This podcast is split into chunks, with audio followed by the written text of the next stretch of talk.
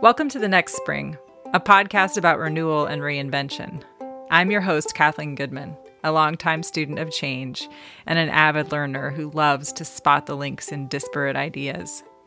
I'm in the throes of my own reinvention, so come walk along with me as I find my way through the unknown.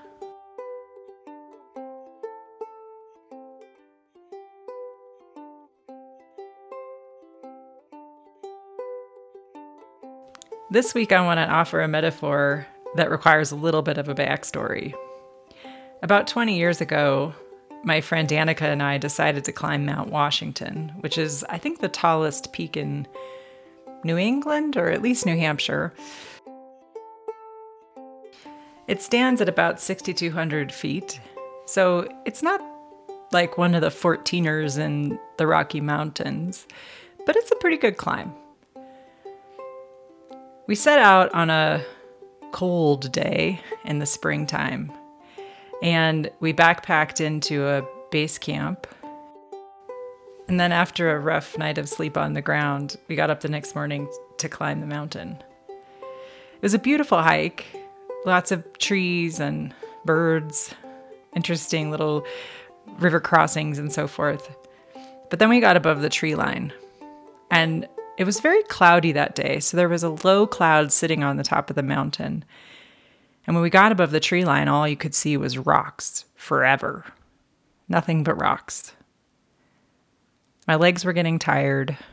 I couldn't see how much farther we had to go to get to the top. And all that was there to mark our way were these cairns. They're sort of like, imagine those like stack rocks that sometimes you see people doing uh, on riversides and so forth. These were sort of elaborately stacked rocks that were meant to be trail markers. So when you couldn't tie a marker to a tree, you'd build a pile of rocks. Well, these rock cairns were spaced out such that uh, you could see the next one, but the one beyond it had sort of disappeared into the mist of the cloud that was sitting on top of us. At this point, I was done. I was tired. I was grouchy. I'd eaten the last of the chocolate bars in my backpack. And I didn't really want to keep going. I sort of just wanted to sit down and give up. But the top of the mountain was up there somewhere. I just couldn't see how many more of these cairns I had to go.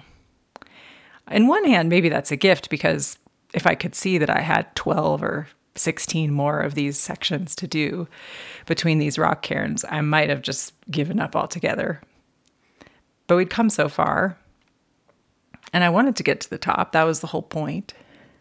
So I sort of made a choice to just go as far as I could see, which was the next pile of rocks. And when I'd get to that pile of rocks, suddenly I could see the pile of rocks beyond it. And so I just went from cairn to cairn to cairn, walking forward. I wanted to offer that story and its metaphor this week because the memory of that time has come back to me a few times in the last few weeks. I'm finding myself in the sort of discomfort of the unknown or the transition.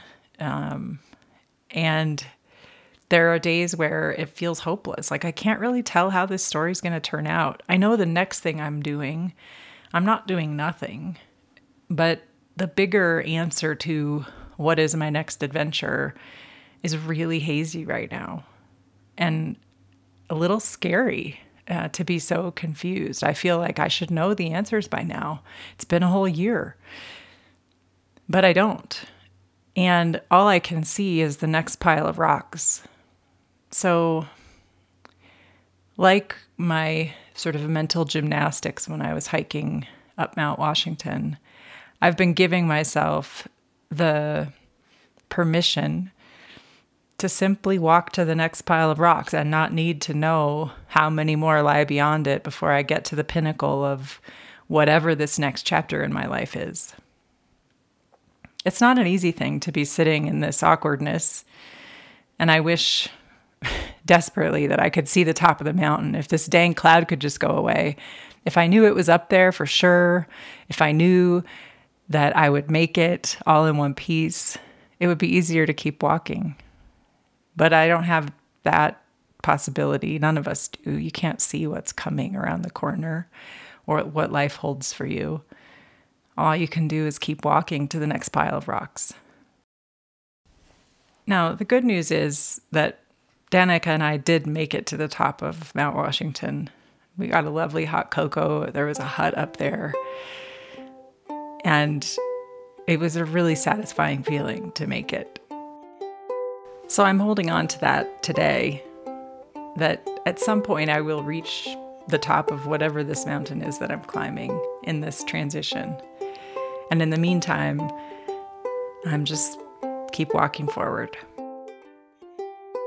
So thanks again for tuning in. If you enjoyed this, share it with someone else.